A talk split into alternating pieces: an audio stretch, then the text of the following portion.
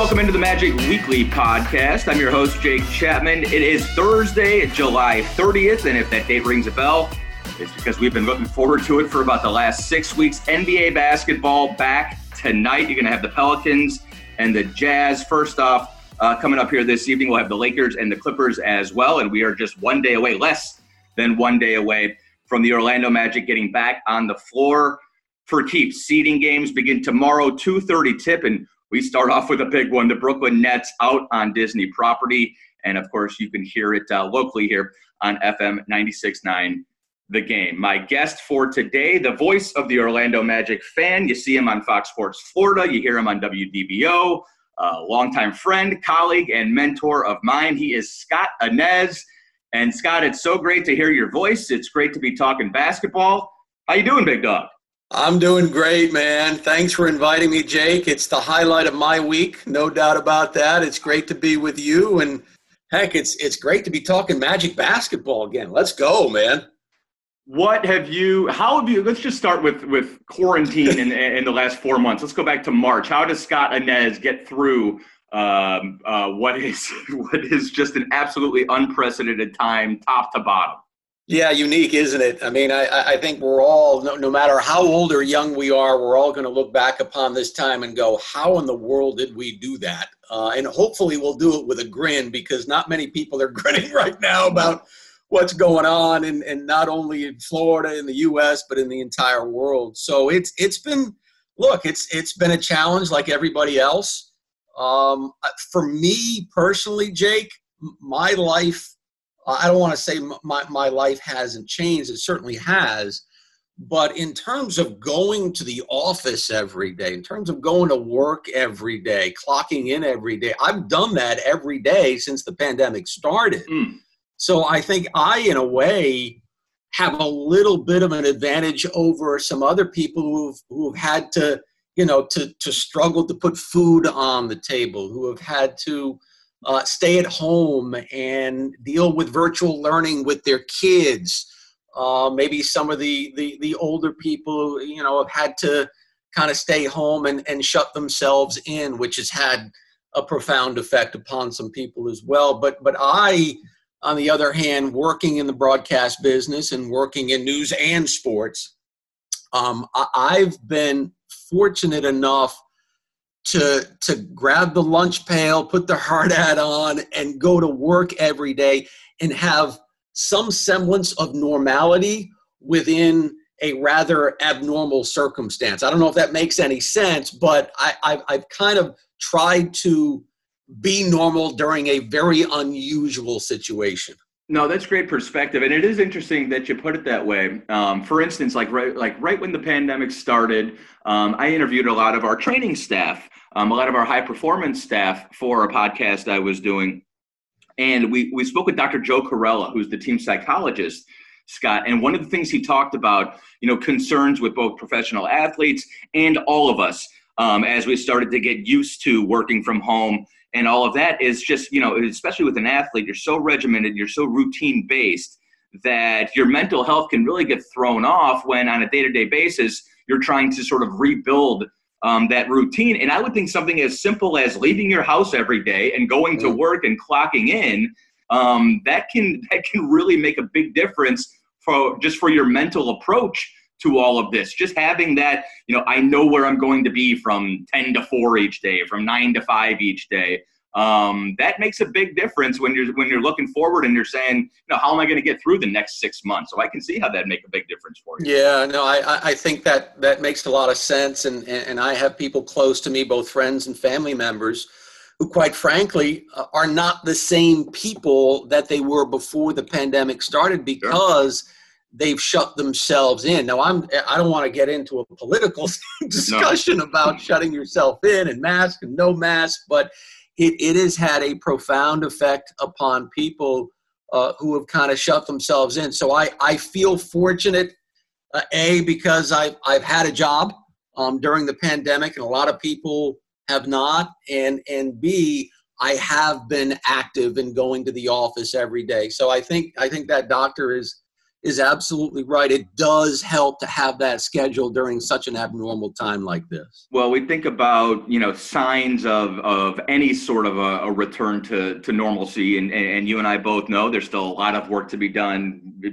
in the country, a lot of work to be done as far as fighting COVID-19 goes. But, you know, getting baseball back last week, Scott, it just felt like, okay, we're getting there. We're getting there. We're playing games for real. And of course, the story with the Marlins this week, that's scary. But when you look at what the NBA has been able to do, even to get to this point, Scott, and again, there's still tons of work to be done and everything could go south very, very quickly. We know how we've seen how things can change in the blink of an eye with this disease. But just take a step back, Scott.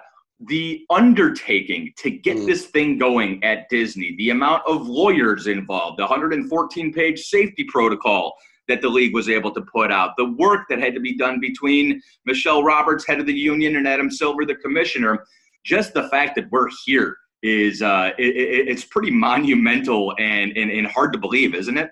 It's one of the most amazing things I've seen in my lifetime when it comes to sports. And I know that sounds like rhetoric and that I'm embellishing, but you look at the hoops that they had to jump through. I give the NBA all the credit in the world because I was one of those guys at the beginning of this going, there's no way they're going to be able to do this. And yet here we are on the precipice of starting the seeding games at ESPN Wide World of Sports. And again, I, like you, don't want to jinx myself. I don't want to say they pulled it off yet because you see what's going on in Major League Baseball right now. But then again, Major League Baseball is not playing in a campus bubble environment. But what a job the NBA has done in trend-setting yet again in terms of the bubble concept. In terms of all the details, like you said, 114 pages. The NBA has thought about everything in terms of trying to play basketball during a pandemic. It's not the easiest thing in the world to do, as we know. I still have concerns, quite frankly, about what the NBA may do if, in fact, certain guys, i.e. stars, go down with this virus. But you have to give the commissioner, Adam Silver, all the credit in the world. This guy has had the Midas touch since he took over, starting with the Donald Sterling controversy. He continues to have that golden touch to the point where the NBA has really become a model in terms of owner-player cooperation, relationship, in terms of organization. It is amazing. It's astounding to me what the league has done to this point. And keep in mind, you know, these plans were made while Florida was a mere blip on the screen in terms of COVID cases. And now, Jake, you're in a hot spot and you're still pulling it off. I mean, to have zero positive tests, what was that, about a week ago? What the NBA has done to this point has been nothing short of amazing, no question. What about one thing I keep thinking about, because you're right, like I think you and I are both coming at it from the exact same place. We're cautiously optimistic, which I think is the way that Adam Silver, in fact, has phrased it. We're a little anxious and we're a little nervous because, yes, we know things can go south very quickly. But when I think about the fact that we're not coming up on a couple weeks that these teams have been there, and we're talking about 22 teams, so a lion's share of the league and a lion's share of the players in the league, isn't it pretty impressive that all of the players, or a vast majority, we've heard a few stories about, you know, going to get chicken wings from certain establishments, or a couple guys missing tests, in which case they have to quarantine for a day if they miss a test, and those, you know, that's pretty much probably just guys sleeping in. But it's been pretty impressive, hasn't it? The players' buy-in with all of this. I mean, short of a few instances, you see them wearing the masks and any social media they're doing, these guys are taking it seriously. And when you're talking about, you know, it's not fair, but a lot of times we think a 21-year-old rich kid, is going to kind of do what he wants. And it seems like everybody's kind of rowing in the same direction with this thing. Yeah, I think that's a great point. And you think back, I know you're considerably younger than I am, but I think back to when I was, 20, 21, 24, 25. I did some really stupid things back in the day. All right. But here, not a lot, but the point is that we all do some dumb things when we're younger. And yet, you hear the story about Lou Williams going to Atlanta and the whole thing with the chicken wings and the strip club or whatever. That's a 16-year veteran we're talking about here. We're not talking about Markelle Fultz. We're not talking about Jonathan Isaac. We're not talking about, Zion Williamson. We're not talking about any of these younger guys doing boneheaded things. So, yeah, as amazing as it has been for the NBA to pull this off to this point, I think it's equally as amazing that you had all that buy-in from these NBA players, especially the younger ones. I've never been so excited for a Jazz Pelicans regular season game in my life, Scott. I don't know about you, but how good is it going to feel tonight? Let's just talk about the broadcasting aspect before we get into the basketball, because I want to get your thoughts on that as well.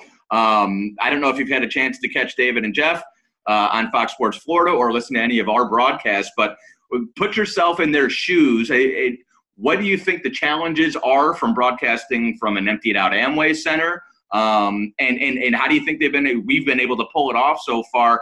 And then, do you have any thoughts on some of the, I guess, zanier ideas that we've seen with the, baseball's doing the cardboard cutouts in the stands. We've got kind of the Zoom fan thing happening on some local broadcasts. What have you thought about the way they've been able to pull it off from a broadcasting perspective so far? Again, nothing short of amazing. The one thing that I saw during a baseball game, I think it was over the weekend on Fox. I believe it was the Nationals Yankees game. I'm not big into the whole, crowd noise behind the scene thing. To me, it's just too feigned. It's just too fake. We all know there's nobody in the stands, and Fox has done a lot of great innovations in terms of its sports broadcast. But to me, they can lose that, because every time they go to a sky shot of the stadium, there's nobody in the stands. Everybody knows it. Let's not pretend that there's crowd noise. With that said, I don't mind the fan cutouts. I think it's kind of fun, and I think we've seen. Shots of different fans and season ticket holders in the stands and baseball and even NBA games. I think that's fun. I think it's enjoyable for the crowd. I think it's enjoyable for the players as well. But in terms of our broadcasts with David and Jeff and Dennis and Richie, I've heard some of them. I actually was on vacation last week, so I didn't get to tune into the first game. But the last couple of games I have, and let me tell you something. We're so fortunate to have some of the best broadcasters in the world working for the Orlando Magic, because this can't be easy. The only time that I've ever done a quote-unquote remote broadcast was back in the day when I was at UCF and I was interviewing for a job with a broadcast outlet, and I had to do play-by-play of a game that went on like a couple of years ago. And it was very, very strange, because as a broadcaster, you feed off that crowd. You feed off that atmosphere. You feed off the emotion. You operate by looking over at the bench at times to see what's going on. You get a feel for the game. And with the remote broadcast, as a broadcaster, there is no real feel for the game. And I'm sure if you asked David Steele or Dennis Newman, they would tell you the same thing. But in terms of our Magic broadcast, man, those guys have not skipped a beat. Dennis and Richie are outstanding on the radio, and David and Jeff, man, you talk about not skipping a beat. The game that I saw on a couple of nights ago against the Denver Nuggets, I mean, they were on it, man. They were And to know, look, it's not rocket science what we do for a living. It's not brain surgery, but it's not the easiest thing in the world to do. And knowing that I've been in the business for 30-plus years, to hear those guys pull it off like they did, it's just such a credit to those guys and to Fox Sports Florida and to you guys on the radio as well. We have the best in the business, and that's obvious right now with these abnormal circumstances. Well, I appreciate the kind words. No, but it goes back to what we were talking about, just sort of the regiment and the routine. Somebody like David or Dennis, and I've talked to both of them about it over the last week or two, you go back and for 20 and 30 and in some cases 40 years – guys like that have been broadcasting games in front of 15,000, 20,000 people. You can't manufacture that energy, and you can speak to that as much as anybody can that you get at the top of a broadcast when the place is rocking and Paul Porter's getting the fans riled up. And there's no way to manufacture that, right? So it has to come from somewhere. And even Vooch was talking about it on the Pod Squad podcast yesterday. He was saying, you know, I got an and one. I stepped to the free throw line, and you can hear a pin drop in this building. And he said, it screwed me up a little bit. Like, I missed the free throw because the silence was more of a distraction than, you know, some goofball waving a wet noodle or whatever up in the stands. And he said the Nuggets game on Monday, they started piping in some of the crowd noise, and it actually helped them a little bit. So, yeah, you know, all these guys, broadcasters, players alike, are creatures of habit, and it's just one more thing that you kind of have to adjust to. What have you thought about the basketball so far? I think we all had this idea that it was just going to be awful, sloppy basketball because of what's been going on the last couple months. We figured nobody would be necessarily in game shape, and I'm not sure that they are. We'll see how that goes here in the first couple seeding games. I would expect to see probably some soft tissue injuries as guys kind of ramp up. But the basketballs look pretty good from what I've seen, just sort of generally. And then the Magic specifically, I think showed you on Monday that if they knock down shots, it's going to look really good over the next couple weeks. I've been impressed, Jake. I've been impressed. And, again, I haven't watched a ton of NBA basketball so far because of my vacation schedule. But I did watch the Magic-Denver game the other night. And look, and you just said it, if this team can knock down shots, I think the big question about this team going into these seeding games is, can this team get back to that defensive mentality under Steve Clifford? It's a mentality that Steve Clifford is known for. You look at the numbers and look, the other night, it looked great offensively, man, 30 assists, right? I think they had 54 points on three-pointers. They were really, really balanced offensively. Jonathan Isaac was unbelievable with his 13 points and 7 rebounds in 7 minutes. But, again, if this team is going to go places, they're going to make some noise here in these seeding games and on into the playoffs, eventually with no true go-to guy, you're going to have to get back to the type of defense that this team played in the second half of last season. Offense is great. It's wonderful, especially when that ball is moving as crisply around the horn as it was the other night. But again, offense with this team is going to be hit or miss without that true go-to guy. And the way that this team is going to make noise come playoff time, can they get back to that defensive identity that they had at the tail end of last year? Because if they do, And I know you want to talk about this later on, if Jonathan Isaac can get back to being J.I. and if Markelle Fultz can continue to progress, this team could definitely make some noise come playoff time. Do you think that was the big difference, Scott? Because the first half of this year, and granted the team's dealt with injuries all season long, but the first half of this year, what really kept them afloat was that defense. And it didn't look like it was necessarily as effective and as locked in as it was second half of last year when the team just sort of took off based off their defense. But the D sort of kept them floating around the first couple months of this year. J.I. goes down on New Year's Day, and then you get into the All-Star break. You come back post-All-Star break, you're somehow the best offensive team in the league over the course of about 10, 15 games. It was largely because they were getting up and down and getting easy buckets, letting the defense sort of create offense for them a little bit in transition, and they were knocking down shots, which is obviously really sort of the big hump for this team to get over. But do you think, is there any way to do both? What do you think it was tied in? The offense sort of emerges and then the defense takes a step back because you're just playing faster basketball? Or do you think it was J.I. going down, or was it a combination of both? The reason we saw the offense take off, but then the defense sort of take a step backwards in the second half of the season. Yeah, I don't think it's any coincidence that when Jonathan Isaac went down on New Year's Day, that this team's complexion changed. Yeah.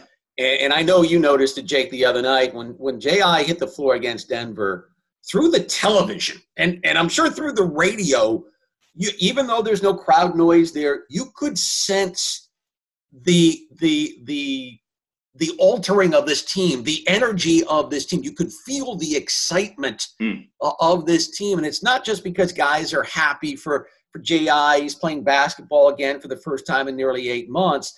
It's the fact that these guys know. They know that Jonathan Isaac adds such a different dimension to this basketball team. So I think J.I. is the main reason for it. He's one of those guys, as you know, Jake, he lights up a room when he enters it. His teammates truly love this kid. He's such a great young man. What he does for you on the basketball court, he alone, to me, he alone takes this Magic team from being a good team to a team that can make some noise in a season like this, because there are no guarantees in a season like this. It's so unique. There are going to be upsets come playoff time because of how abnormal this season is. But you look at a guy like this, he's such a disruptor. That's the thing about Jonathan Isaac. He can guard all the positions on the court. He's going to come out of nowhere to block a shot. We all know he's a good rebounder. He's a Swiss Army knife. He's an octopus, arms, legs coming from everywhere. And his offensive game is coming, as we saw the other night against Denver. So the thing about Jonathan Isaac is he's a disruptor, and that makes opposing teams very, very nervous. So I think as these seeding games go on, I hope, I pray that he can stay healthy. I hope his minutes increase every game. I hope we see double-digit minutes possibly against Brooklyn on Friday. And if you see that, if he's healthy, if those minutes increase, he alone, I believe, makes this Magic team a team that you do not want to see come playoff time, no matter if that's Milwaukee or Toronto. How surprised were you that he got cleared? Because once they announced the restart, I thought to myself, there's no way we're going to see J.I. Even the original timeline, throw it out the window. I mean, throw everything out the window. We're in the midst of a freaking global pandemic, and guys have been, have had to stay at home for the last couple months, I should say.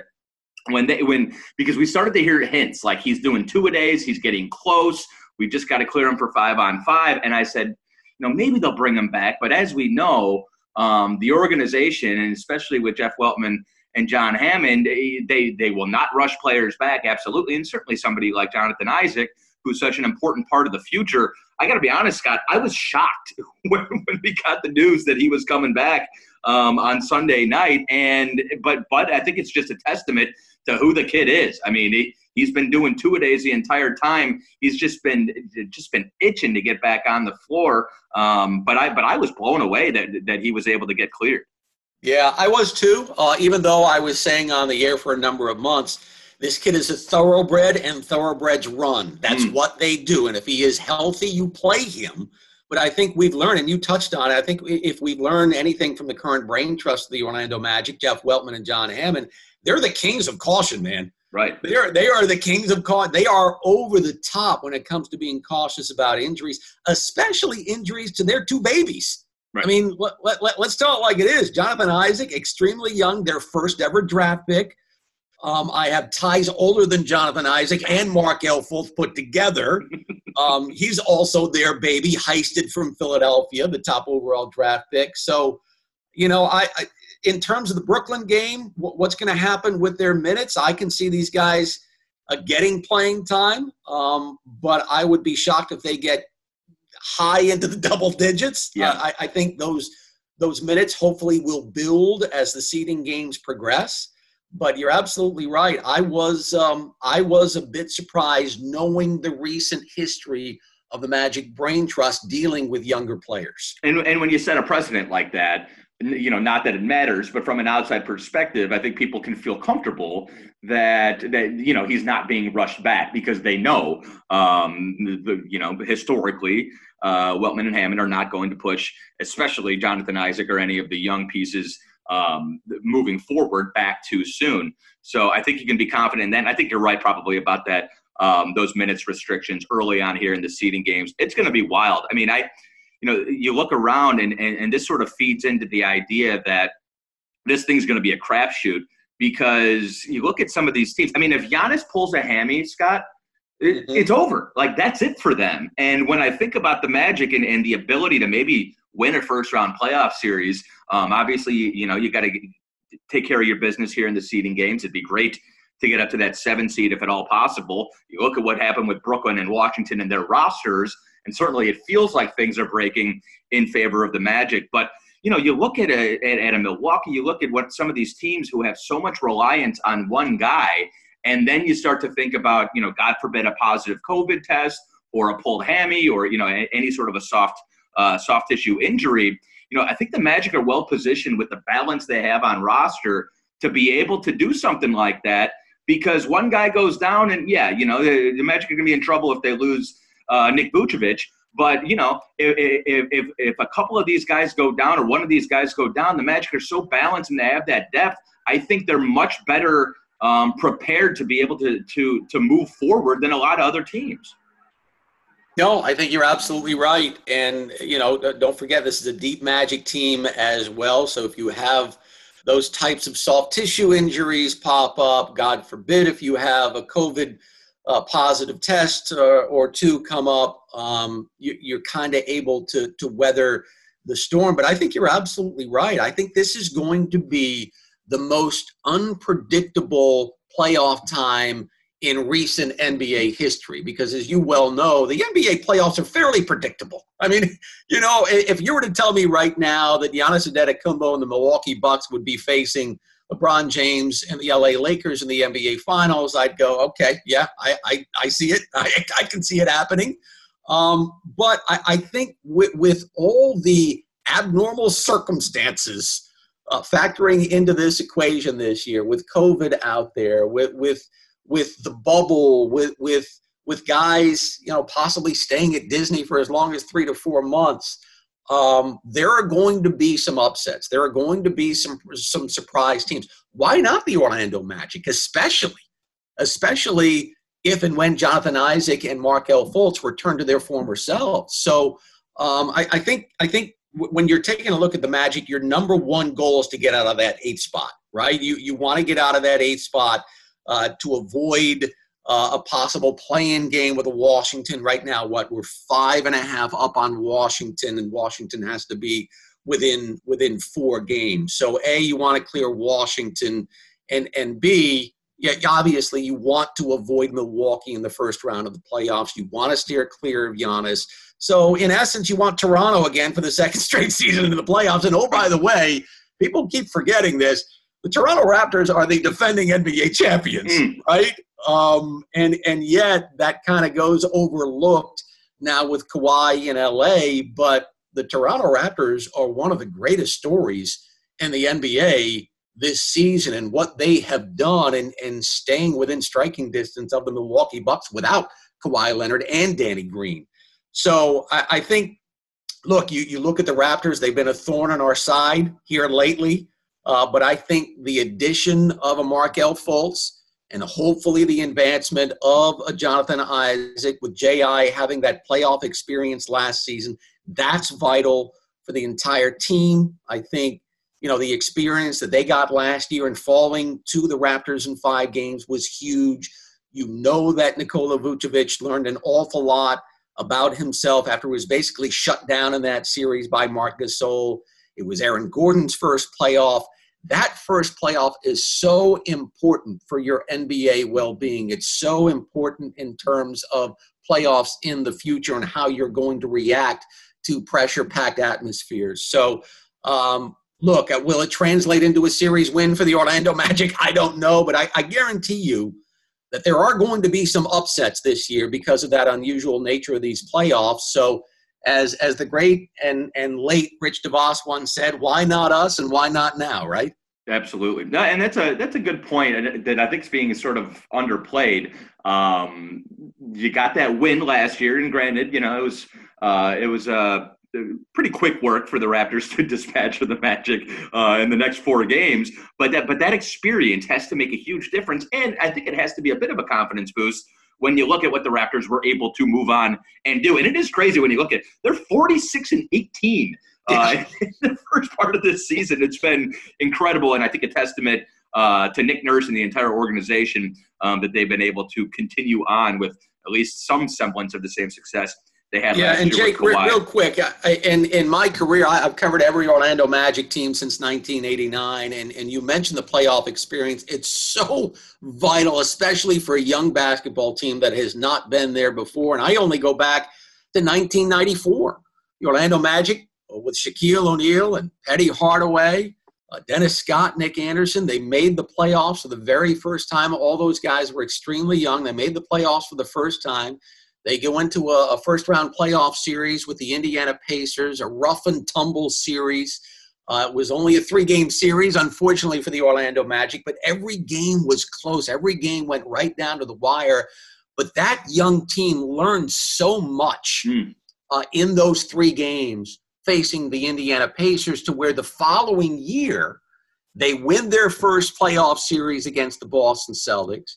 They go into Chicago and beat Michael Jordan and the Bulls in 6 games. And then guess what? They face that same Indiana Pacer team that swept them out of the playoffs the year before and take them in 7 games in what was a great Eastern Conference Finals series. We all know what happened in the NBA Finals. We won't get into that. But I've seen it up close with this Magic team, that playoff experience matters. And I think you're going to see a different, more mature Magic basketball team as hopefully they enter the playoffs this year. Yeah, and you think about some of the veterans who have been here and still hadn't had that experience yet, like Vooch and Aaron Gordon. You know, but for a lot of guys, you get that experience a little bit earlier in your career, and the Magic just hadn't been able to get over the hump and put it together for the first couple seasons for both of those guys here in Orlando. Let me get you out of here on this. The X factor. I mean, we've gone through the roster a little bit, but the Magic can sort of elevate to the next level if player X is knocking down shots or if player X is at the top of his game. When you look down the Magic roster, who's somebody we're not talking about just yet?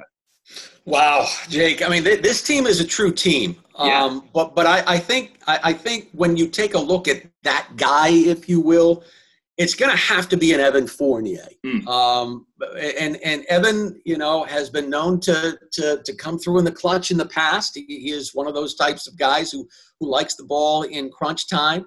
So I would point to Evan Fournier. He's going to have to be really good offensively. But again, it's not a – we don't have that go-to guy. So right. What you're going to have to see from this Magic team come playoff time, again, is not so much a dude – but dudes, right. Doing it on both the offensive and defensive end. And I mentioned that earlier. I mean, what they did against Denver the other night in the scrimmage, that's exactly the way you want to play offense if you're the Orlando Magic. Ball moving side to side, 30 assists, well-balanced, 54 points off 3. You're not going to get that every night.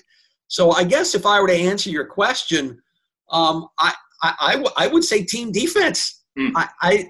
Again, Steve Clifford is known for his defensive mentality, and the defense that this team played at the tail end of last year was absolutely outstanding. The offense is going to be hit or miss, but if you can somehow, some way find that defense, and I think Jonathan Isaac's presence has an awful lot to do with this. If you can find that defense that you played at the tail end of last season, you can make life miserable for a lot of teams, including the Toronto Raptors or the Milwaukee Bucks in the first round of the playoffs. Well, it's going to be a blast. It's so great to hear your voice. It's so great to be talking about actual basketball. Again, it's coming back tonight, 6:30 for the tip, Pelicans, Jazz. You'll have the Clippers and the Lakers afterwards, and then the Magic back on the floor tomorrow, game number 1 of 8 seeding games, the Brooklyn Nets, 2:30. For the tip. He's Scott Inez. Make sure you follow him on Twitter. It's @InezSays. Scotty, thanks. It's so great to hear from you. We'll do it again sometime, okay? Jake, you're the man. Thank you. Good luck with the broadcast. All right. Thanks so much. There he is, Scott Inez. My name is Jake Chapman. Follow me on Twitter as well. It's @JakeChapmanOM. Back next week with another edition of the Magic Weekly Podcast. Have a great and a very safe week, everybody.